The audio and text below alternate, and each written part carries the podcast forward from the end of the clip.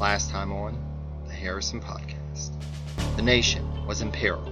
The worst fears of anti federalist patriots was about to be realized. The government was about to, quote, be essentially and radically changed. And there was only one man who stood between America and destruction.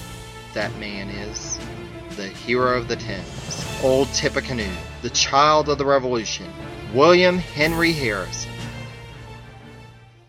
My apologies for the dramatic introduction, but I couldn't resist. I'm your host, Jerry Landry, and this is the Harrison Podcast. As the language that we left off on was so dramatic last time, I wanted to play it up a bit for the intro. But it reflects that political grandstanding and overly dramatic language is not a new concept in American politics. What is the threat to the Republic according to Harrison?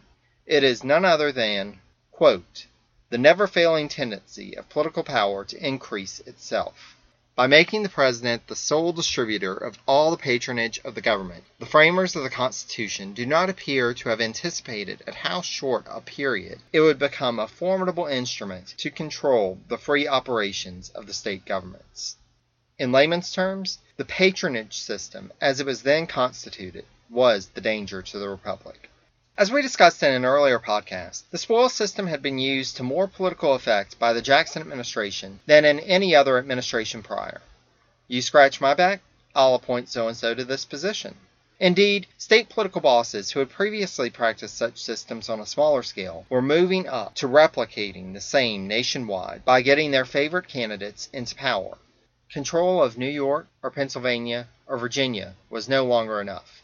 People at the state level saw the bigger gains to be had in federal positions where there were no standards to how much, or little, one really had to do, and where they had just seen Samuel Swartwout run away scot free with over a million dollars of ill gained funds rightfully belonging to the U.S. government. State officials understanding this reality were in some cases willing to do anything to get there.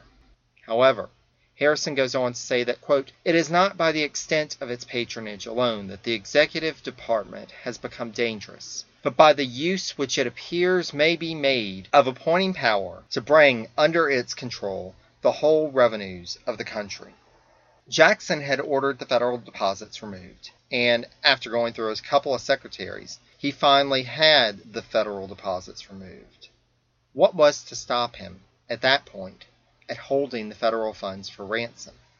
There was no FBI, no CIA, no federal law enforcement system that we have in the modern era. There were just physical bags of specie that the administration had carried from the Bank of the United States to other banks, and that just as easily could have been carried to someone's house or to a cave in the Appalachians. Harrison goes on, quote, the Constitution has declared it to be the duty of the President to see that the laws are executed, and it makes him the Commander in Chief of the armies and navy of the United States. If the opinion of the most approved writers upon that species of mixed government, which in modern Europe is termed monarchy, in contradiction to despotism, is correct, there was wanting no other addition to the powers of our chief magistrate to stamp a monarchical character on our government but the control of the federal finances.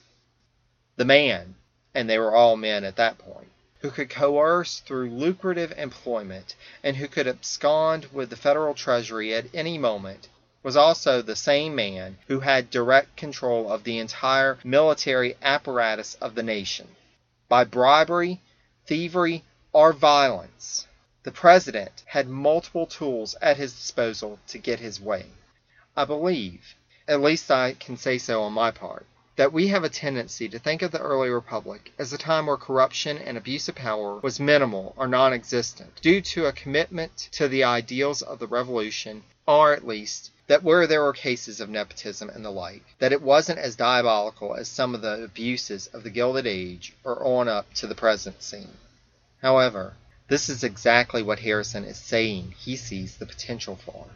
It's real for him, and if it was real for him, how many others felt the same? After this rousing appeal, Harrison returns to Roman illusions, and there is a lengthy discussion of the Treasury and how he considers it dangerous to have it housed under the executive department. He then gets to some of his proposals for correcting this problem. Though not codified, Harrison agrees to, quote, never remove a Secretary of the Treasury without communicating all the circumstances attending such removal to both houses of Congress, and to renew, quote, the prohibition published by Mr. Jefferson forbidding their, meaning public officers, interference in elections further than giving their own votes, with, quote, an assurance of perfect immunity in exercising this sacred privilege of voting, under the dictates of their own unbiased judgments. Then there's a brief section about freedom of the press and the awarding of the contracts to print public statements and documents. Harrison argues that they've been used to partisan effect and to coerce the press to make the government look good, with Harrison asserting that, quote, a decent and manly examination of the acts of the government should be not only tolerated, but encouraged. If you're wondering about that manly adjective, it struck me as odd too, so I'm going to do some more examination to see what I can make out about it, whether this was a common use at the time. What makes an examination, quote, manly? Moving on. We get to a section about executive interference in legislative affairs. I won't go into much detail here as some of this has already been covered before, and the rest just supports those points. The one interesting sentence of this section is where Harrison states, quote, But the delicate duty of devising schemes of revenue should be left where the Constitution has placed it, with the immediate representatives of the people. As many of you have likely learned through government shutdowns in the 1990s and 2010s, in modern American politics, the executive branch is highly involved in the budgetary planning of the government. This actually goes back to Warren G. Harding and the Budget and Accounting Act of 1921, which established the Bureau of the Budget. Harding's successor, Calvin Coolidge, worked closely with his budget director, Herbert Lord, and established a precedent of executive leadership in budget development and implementation. However, as indicated by Harrison, this was considered improper and generally seen as a violation of the separation of constitutional powers for a good time in American history. This does not mean, however, that having a policy on currency was considered out of the president's purview. As the U.S. Mint was originally established under the executive branch, it was acceptable for Harrison to explain that, quote, the idea of making it, U.S. currency, exclusively metallic, however well intended, appears to me to be fraught with more fatal consequences than any other scheme having no relation to the personal rights of the citizens that has ever been devised. This harkens back to Jackson's specie circular, which was an attempt to move the nation more towards metallic currency, referred to as hard money, rather than paper or soft money. The money debate would become more central to American politics following the Civil War, with Harrison's grandson, Benjamin Harrison, venturing into the gold standard versus silver dispute in the 1880s and 1890s. The ninth president also went on record on an issue that has still yet to be resolved today, namely the status of the District of Columbia. Harrison noted that, quote, it is in the district only where American citizens are to be found who, under a settled policy, are deprived of many important political privileges without any aspiring hope as to the future. If not an out and out opponent for D.C. statehood, by this statement, it can be surmised that Harrison would at least be open and sympathetic to that camp's arguments, as he felt that, as, quote, the people of the District of Columbia were free American citizens when the Constitution was formed, no words used in that instrument could have been intended to deprive them of that character. From the status of the district, Harrison wanders into a winding discussion of state citizenship. In the initial lengthy paragraph on the subject, one begins to question whether he had a specific point in mind as he name drops Athens and the Helvetic Confederacy. However, it starts to become clearer when he says in the next paragraph that, quote, the attempt of those of one state to control the domestic institutions of another can only result in feelings of distrust and jealousy, the certain harbingers of disunion, violence, and civil war, and the ultimate destruction of our free institutions. Though not directly referenced, in a post Missouri Compromise America, and at a time that abolitionists were beginning to enter the political arena, I believe that this can be read to be making a statement against abolitionism. This is borne up by Harrison's own words in an 1836 letter, in which he asserts that, quote, neither in the character of citizens of the United States, nor in that of citizens of their respective states, have the people of the non slaveholding states any right to interfere with the slave population of the other states. While not getting too deep into Harrison's views on slavery, which I think can be quickly summarized as it's complicated, and better dealt with as the focus of a future episode. Harrison's position of being anti slavery and anti abolitionism does not seem to have been as rare as one might imagine, and, potentially, a logical argument could be made for those two stances to be independent of one another. Disunion has been a fear of Americans from the initial time of joining together as a union, and after the turmoil around the admission of Missouri as a state, increasingly American leaders were growing ever more concerned that the issue of slavery would divide the nation. As noted by Margaret Coit, quote, slavery was wiping out any chance for the South to compete with the North industrially. Southern capital was too submerged in the peculiar institution to leave any surplus for untried enterprises. Indeed, certain factors such as westward migration, the growth of the textile industry in the North and in Great Britain, the development of new agricultural technologies, and the panics of 1819 and 1837 played a role in Southerners doubling down on slavery, when for a time after the establishment of the Constitution there was open discussion of the potential end of the slave system. To those who saw the slave system as quicksand for the people of the South, they could then be anti slavery, but also view abolitionists as agitators recklessly seeking to precipitate a complete collapse of the Southern economy and potentially the national economy in turn, rather than develop more gradual and, in their view, sensible solutions to the slavery issue. Naturally, this view ignores the humanity of those people of color held in captivity and places the needs of free citizens above those of the enslaved. Turning back to the inaugural speech, Harrison then focuses squarely on the idea of domestic tranquility and asserts that, quote, it should be our constant and earnest endeavor mutually to cultivate a spirit of concord and harmony among the various parts of our Confederacy. Part of the reason for the need for concord, Harrison contests, is, quote, to encourage them some states, to the extent of our constitutional authority, to apply their best means, and cheerfully to make all necessary sacrifices, and submit to all necessary burdens, to fulfill their fiscal engagements, and maintain their credit. For the character and credit of the several states form a part of the character and credit of the whole country. Part of the issue with the Panic of 1837 was that while the national debt had been paid off by Andrew Jackson, the states had incurred debt to fund projects that the federal government refused to allocate funds for, either because of the efforts at the national level to eliminate the debt, or because the project was deemed unconstitutional by those with strict interpretations of the Constitution. Harrison continued on a positive note to state that, quote, the resources of the country are abundant the enterprise and activity of our people proverbial, and we may well hope that wise legislation and prudent administration by the respective governments, each acting within its own sphere, will restore former prosperity. Though he felt that other states and the federal government should work with the state suffering from fiscal woes to urge responsible management of it to restore stability, he made sure to clarify that, quote, the spirit of liberty is the sovereign balm for every injury which our institutions may receive and that the people themselves are key to ensuring that liberty stays alive. He warns that, quote, the danger to all well established free governments arises from the unwillingness of the people to believe in its existence or from the influence of designing men diverting their attention from the quarter whence it approaches to a source from which it can never come.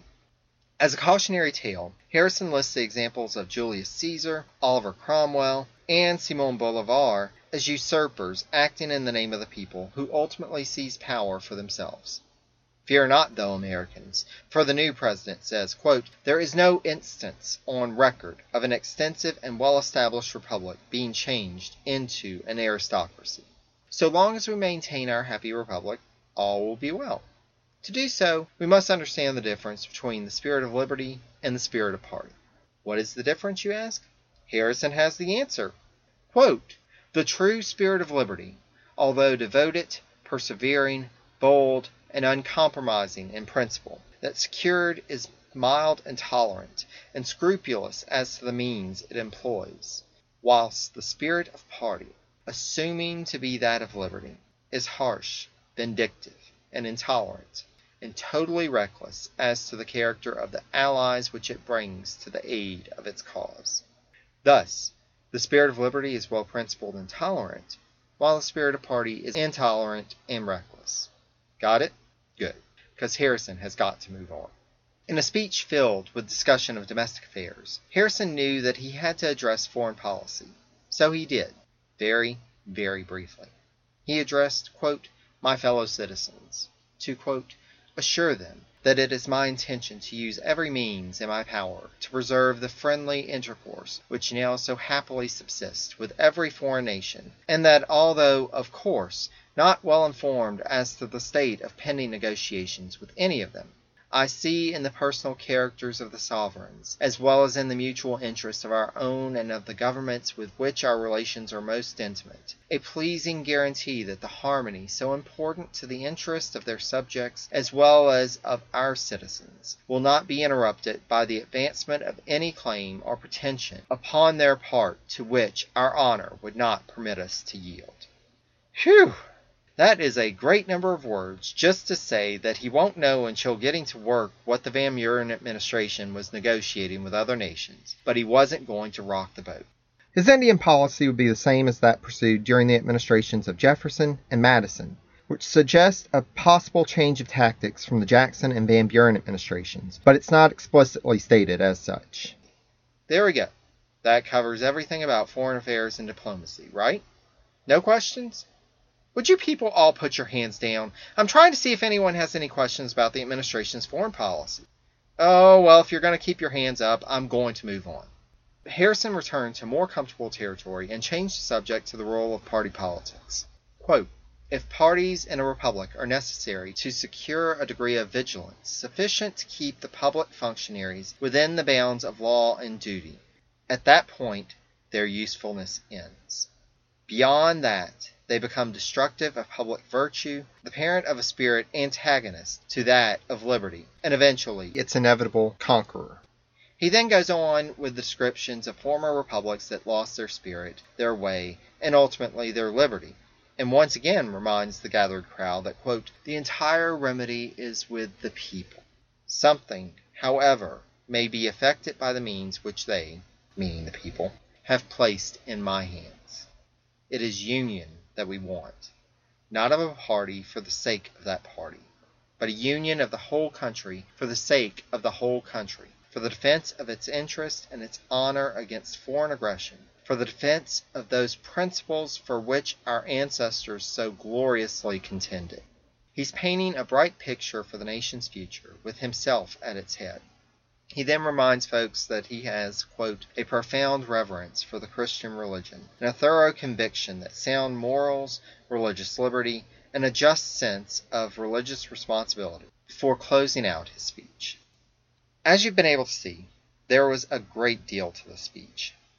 Even with summarizing lengthy paragraphs in a sentence, we still had to go to two episodes on the subject before we could get through the entire inaugural speech with anything approaching justice. Though long winded at times, the speech does illustrate some of the traits that are the foundation of Harrison's public support, namely, wisdom through experience, a commitment to ideals of liberty and public service, and a firm faith in the American people. Here was a guy who, though presenting stark contrast with the policies and practices of the previous administration, was willing to compromise and follow their lead on certain issues. He would act in the best interests of the citizens of the United States and intended to prove it to folks in the next four years. This brings us to the end of the first planned group of episodes. I'd originally started the podcast with the intention of carrying it through this series of episodes, then see if I wanted to keep going. Due to the response that I've received thus far, and my continued interest, I'm happy to report that I do plan to keep on going. The next episode will begin a 10 part series that will take us through Harrison's life from start to finish. Until then, please check out the blog at whhpodcast.blubrry, that's B L U B R R Y, dot com, as well as on Facebook at facebook.com forward slash Harrison Podcast, all one word. If you have any questions, comments, show ideas, or just want to say hi, please feel free to reach out to me at Harrison Podcast, again, all one word, at gmail.com. I'm thinking of experimenting with different show formats and possibly incorporating guests into the program, so I'd appreciate any suggestions on what's worked thus far, what didn't, and thoughts on improvements. As this is my first foray into podcasting, I feel that I've already learned a great deal, but imagine there is still plenty more to learn, and look forward to learning together with you. As always, thank you so much for listening. I hope you found this first round of episodes enlightening and entertaining, and that you'll join me when the next batch of episodes comes out. Take care.